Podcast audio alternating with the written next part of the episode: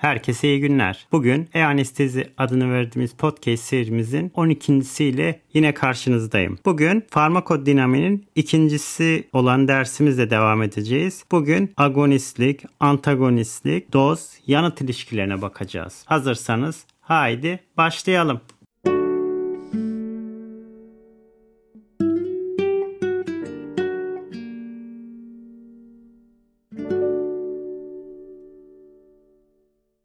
Tekrar herkese iyi günler. Farmakodinaminin ikinci kısmıyla başlıyoruz. Nedir? Agonist ve antagonistlerle başlayalım. Evet, reseptörlere bağlandığında reseptör proteinlerini eğer aktive eden endojen ya da eksojen maddeleri biz agonistler diyoruz. Agonist reseptöre bağlandığında proteinde bir değişime uğruyor ve zaman içinde nedir? İlaca yanıt oluşuyor. Eğer dokular sürekli olarak bir agoniste maruz kaldığında reseptör sayısında azalma oluyor ise biz buna down regülasyon diyoruz. Eğer taşifilaksiye de neden olabilir. Taşifilaksi nedir? Tekrarlayan dozlarda etkinin azalmasıdır. Bir antagonist ile uzun süreli maruziyette ise yeni reseptör oluşur biz buna ise upregülasyon diyoruz. Örnek verecek olursak bir beta blokerlerin ani kesilmesiyle angina pectoris ve ventriküler aritmilerin artması ya da katekoluminlerin artması artmış sayıdaki nedir? Beta adrenerjik reseptör ile açıklanması buna örnek verilebilir. Evet agonistlere baktığımız zaman nedir? Aslında doğal transmitterler veya hormonlar bunlara benzerler. Reseptörleri nedir? Aktive edebilirler agonistler. Doğal agonistlere göre daha uzun süre etki ederler. Nedir? Salbutamolun bronkodilatör etkisi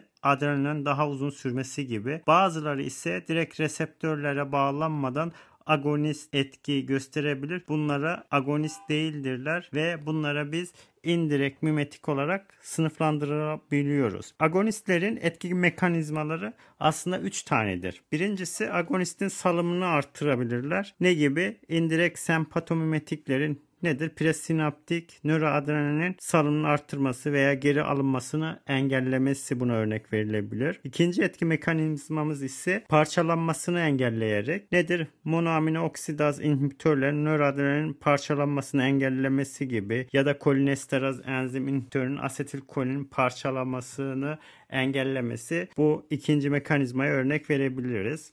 Üçüncü etki mekanizmasına ise reseptörlerdeki etkisini artırarak yapabilir. Ne gibi? GABA'nın etkisinin benzodiazepinler ve barbituratlar ile artması dediğim gibi üçüncü etki mekanizmasına örnek verilebilir. Antagonistlere geçtiğimiz zaman ise bunlar doğal agonistlere benzerler ancak yanıt oluşturmazlar. Bunlar doğal agonistin etki göstermesini ne yaparlar? Bloke ederler. Genelde reseptörlere bağlanmak için agonistle ne yapıyor? Yarışıyorlar.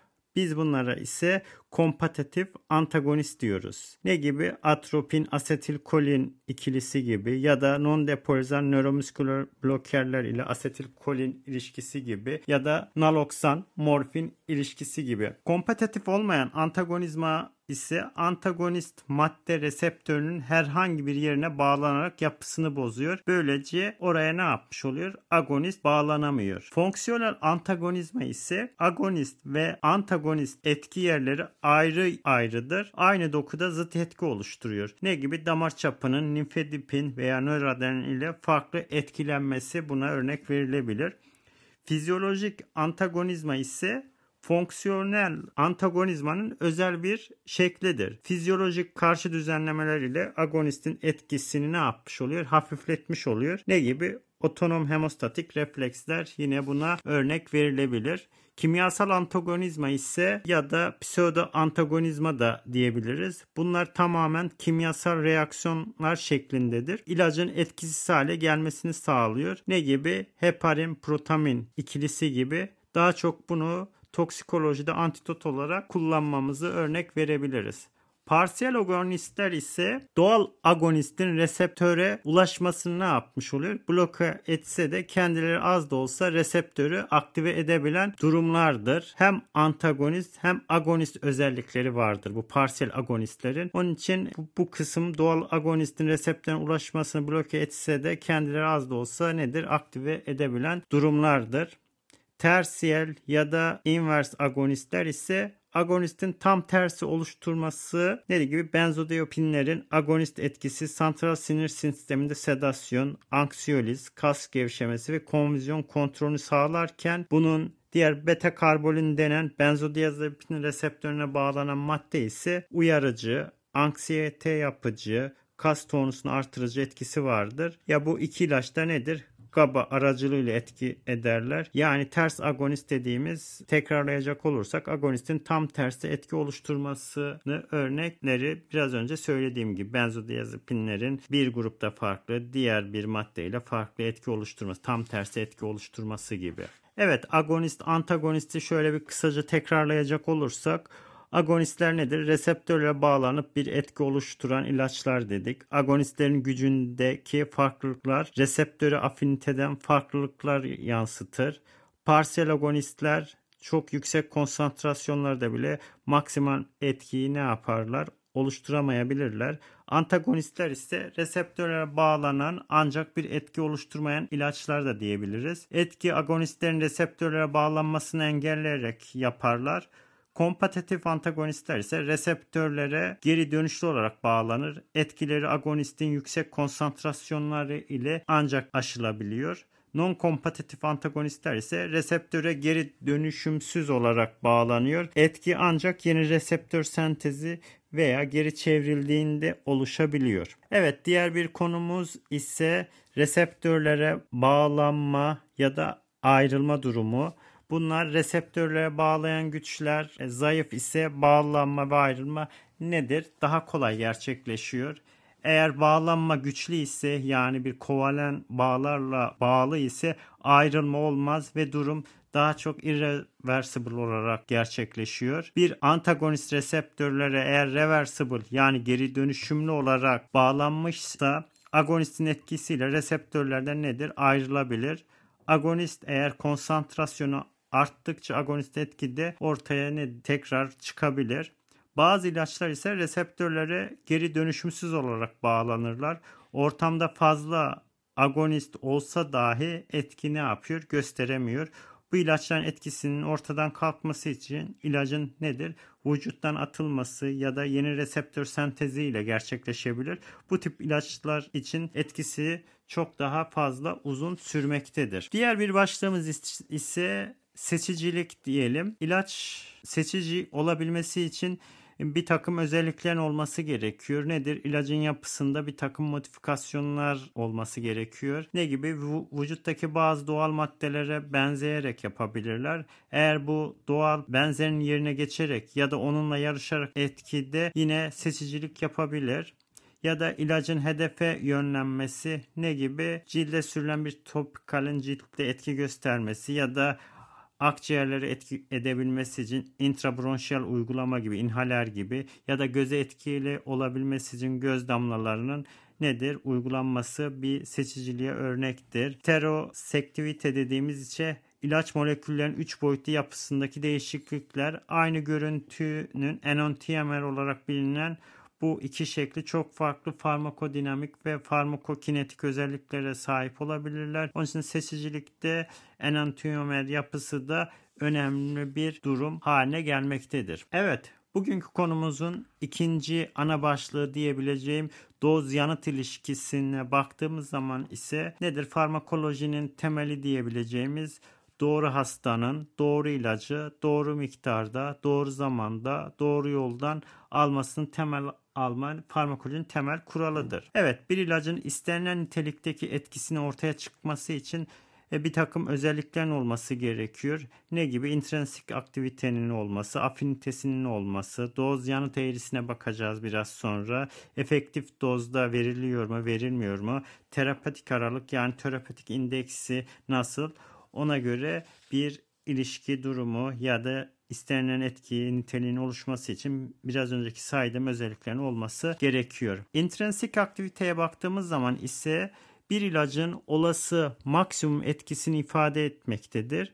Belirgin yanıtın oluşması için gerekli ilaç nedir? Miktarına biz intrinsik aktivite diyoruz. Afinite ise bir ilaç ligand ve reseptörlere bağlanma yerine ne kadar uyumlu ise yanıtın oluşması için gerekli ilaç miktarı daha azdır. Yani seçiciliği o kadar nedir? Yüksektir diyebiliyoruz. Örnek verecek olursak bir morfin ile fentanil ikisi de opioid agonisti. Yani intrinsik aktiviteleri nedir? Eşittir. Aynı etkiyi oluşturması için 10 mg morfin gerekirken fentanil için bu oran 0,1 mg gerekiyor. Yani fentanil afinitesi morfine göre nedir? 100 kat daha fazladır diyebiliriz. Bir maddenin intrinsik aktivitesi onun maksimal etkisini belirliyor. Afinite ise bunun oluşması için gerekli nedir? Dozu ifade etmektedir. Biz doz yanıt eğrisine baktığımız zaman bir ilacın dozuna ya da konsantrasyona bağlı gelişen etkisini doz yanıt eğrisinde görebilmekteyiz.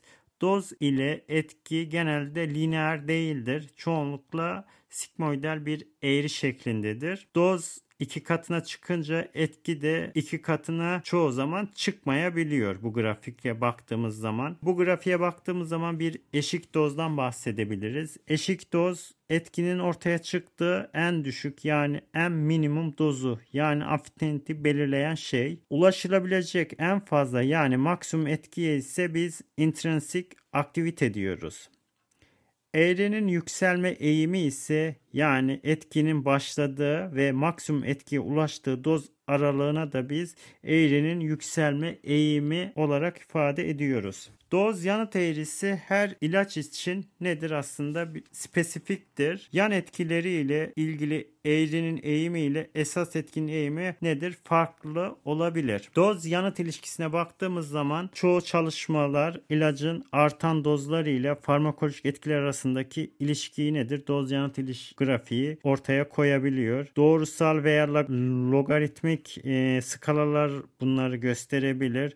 Doz yanıt eğrisi ne kadar düz yani dik ise terapötik ve toksik konsantrasyon arasındaki fark o kadar küçüktür diyebiliyoruz biz. Bu grafiğe bakarak yine bir potens etkinliğinden de bahsedeceğiz. Potens dediğimiz şey bir ilacın miktara göre etkinliğini ifade etmektedir. Terapötik etkinlik bir ilacın etki oluşturması ve maksimum etkiyi kapsamasını ifade etmektedir. Diğer bir önemli kavramımız ise terapötik indeksten bahsedeceğim. Terapötik indeks LD50 bölü ED50 olarak diyebileceğimiz bir formül. Bu LD50 dediğimiz durum ise letal doz. Bunlar hayvanların %50'sinde ölümcül etki oluşturan doz miktarını ifade etmektedir. Yani terapötik indeksi ne kadar yüksek ise klinik kullanımı nedir?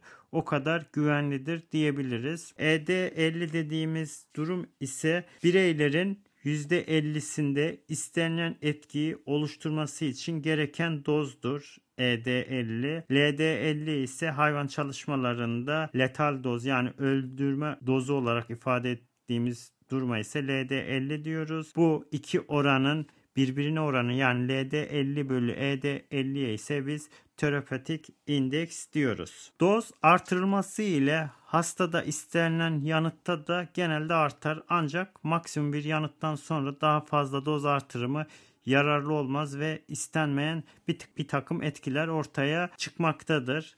Çoğu ilacın tek bir doz yanıt eğrisine sahip olmaması istenen ve istenmeyen tüm etkiler için farklı eğrilerin oluşmasına neden olmaktadır. Dozun istenen etkinin maksimum üzerine çıkartmak istenmesi durumunda ise yeni bir takım nedir? İstenmeyen etkileri ortaya çıkartmaktadır. Bu terapatik indekse baktığımız zaman ise ne kadar genişse o ilaç o kadar küçüktür diyebiliyoruz. Onun için bu ED50, LD50 terapatik indeks bizim için hast ilacın ne kadar güvenli olup olmadığını belirlememizde bizim için bir mihenk noktası oluşturmaktadır.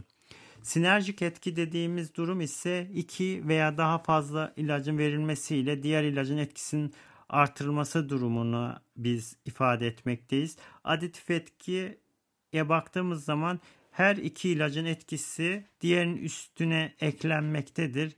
Yani şöyle formülize edersek 1 artı 1 2 olması gibi. Yani aynı reseptörler üzerinde etkilidirler.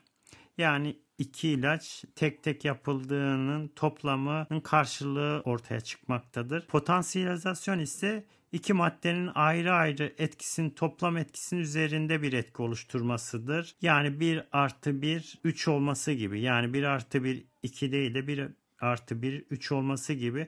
Bunlar genellikle nedir? Farklı reseptörler üzerine etki etmektedir. Biz anestezi uygulamalarında hipnotiklerin, analjeziklerin, nöromüsküler blokerlerin birlikte kullanımında bir takım sinerjik etkiler ortaya çıkmaktadır.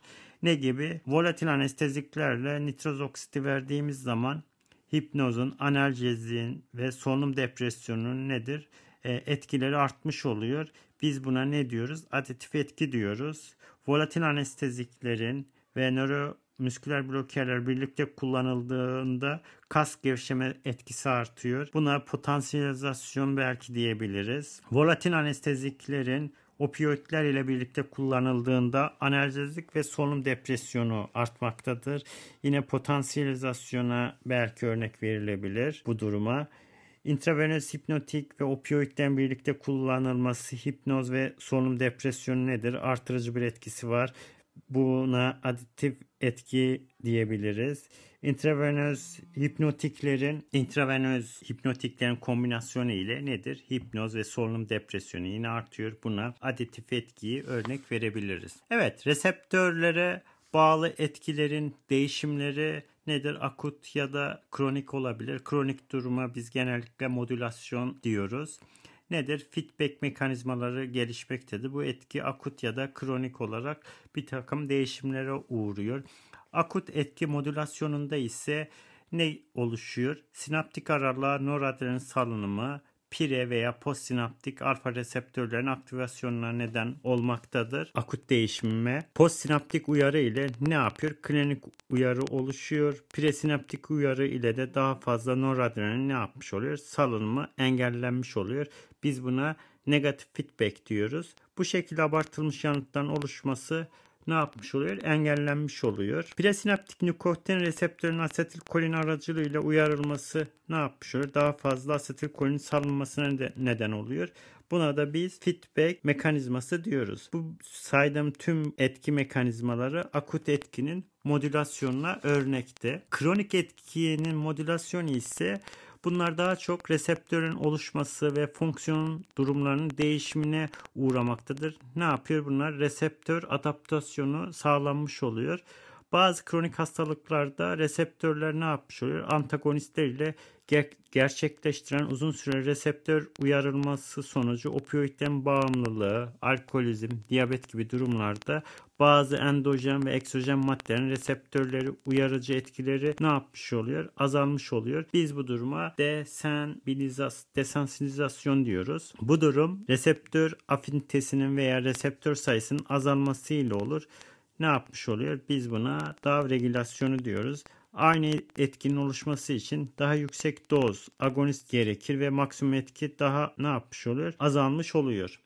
Hipersensibilizasyonda yani desensibilizasyonun tersi durumda ise azalan reseptör uyarılarından sonra daha uzun süreli bir antagonist tedavisi ya da denervasyonu sonrası ne gibi kalp nakli, parapleji, tetrapleji sonrasında bu durum gelişiyor. Bir antagonistin aniden kesilmesiyle oluşan aşırı agonistik etki ise biz rebound etki diyoruz. Reseptör afinitesinin ve sayısının artmasına ise biz upregülasyon diyoruz. Reseptör ilişkili etkilerdeki değişimler kısa süreli ve kullanımında bir takım gelişmeler oluşmaz. Bu biraz önceki saydığım tüm Hepsi ise kronik durumu modülasyonudur. Nedir?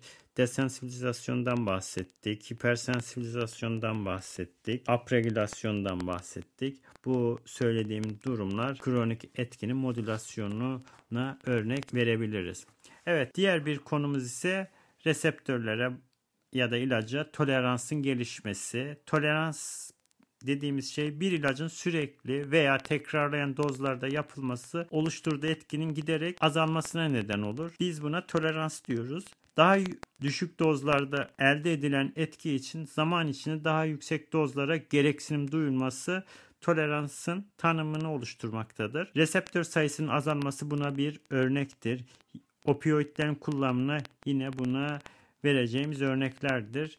Bir başka vereceğimiz örnek ise benzer yapıdaki ilaçlar arasında çapraz tolerans vardır.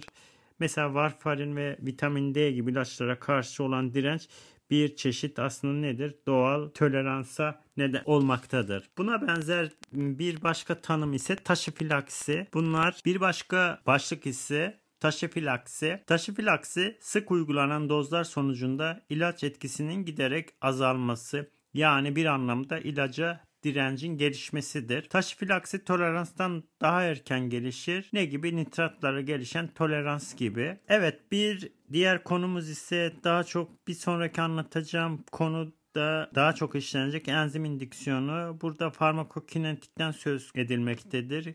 Ne gibi? Karaciğerdeki strokrom P450 monooksijenaz sisteminin enzimle birçok madde için ne gibi? Barbituratların aktivitelerini artırmaktadır. Bu maddelerin tekrarlayan ya da sürekli uygulanmaları birkaç gün içinde hem kendi hem de bu enzimi kullanan maddenin metabolizması nedir? Artırmaktadır. Bunun sonucu olarak da aynı dozda azalmış yanıtlar oluşmaktadır. Yani enzimlerin biraz önceki söylediğim reseptörlere benzer şekilde etkisi doza bağlı olarak azalmasına enzim indüksiyonuna örnek verebiliriz. Ya da bir takım fizyolojik düzenlemeler ile etkiler değişebilmektedir. Ne gibi? Burada otonom sinir sistemi dolaşımla ilgili ve humoral regülatör nedir? Renin, angiotensin, aldosteron sisteminde rol oynamaktadır. Bunlar hemostazın yeniden düzenlenmesini fizyolojik olarak sağlamaktadır. Ne gibi? Vazodilatatör, antihipertansif olan birinde kalp basınçları düşer. Bunun sonucunda vücut sıvı açığı varmış gibi algılar. Renin angiotensin sistemi ne yapar? Devreye girer. Su ve tuz tutulur. Bunun sonucunda da tansiyon nedir? Yükselmiş oluyor. Vücudunda bir şekilde ilaçlara karşı fizyolojik düzenlenmesi sağlanmış oluyor. Sonuç olarak bir ilacın etkisi kesin olarak öngörmemiz mümkün değil. Çünkü fizyolojik, reseptör ve fizyolojik bir takım değişiklikler, kişiye özel değişiklikler olmaktadır. Onun için öngörülemez etkisi hem kişiler arasında dediğimiz gibi bir takım farklılıklar olabilir. Hem de aynı kişide ilaç yanıtları zaman içinde değişiklikler söz konusu olabilir. Onun için bu söylediğim çerçevede baktığımız zaman ilaç doz ilişkisi kişiler arasında ya da kişiye özel bir takım veriler oluşturmaktadır. Bu kişiye ve ilaca özel olarak değişmektedir. Evet bugün anlatacaklarım bu kadardı. Dinlediğiniz için teşekkür ediyorum.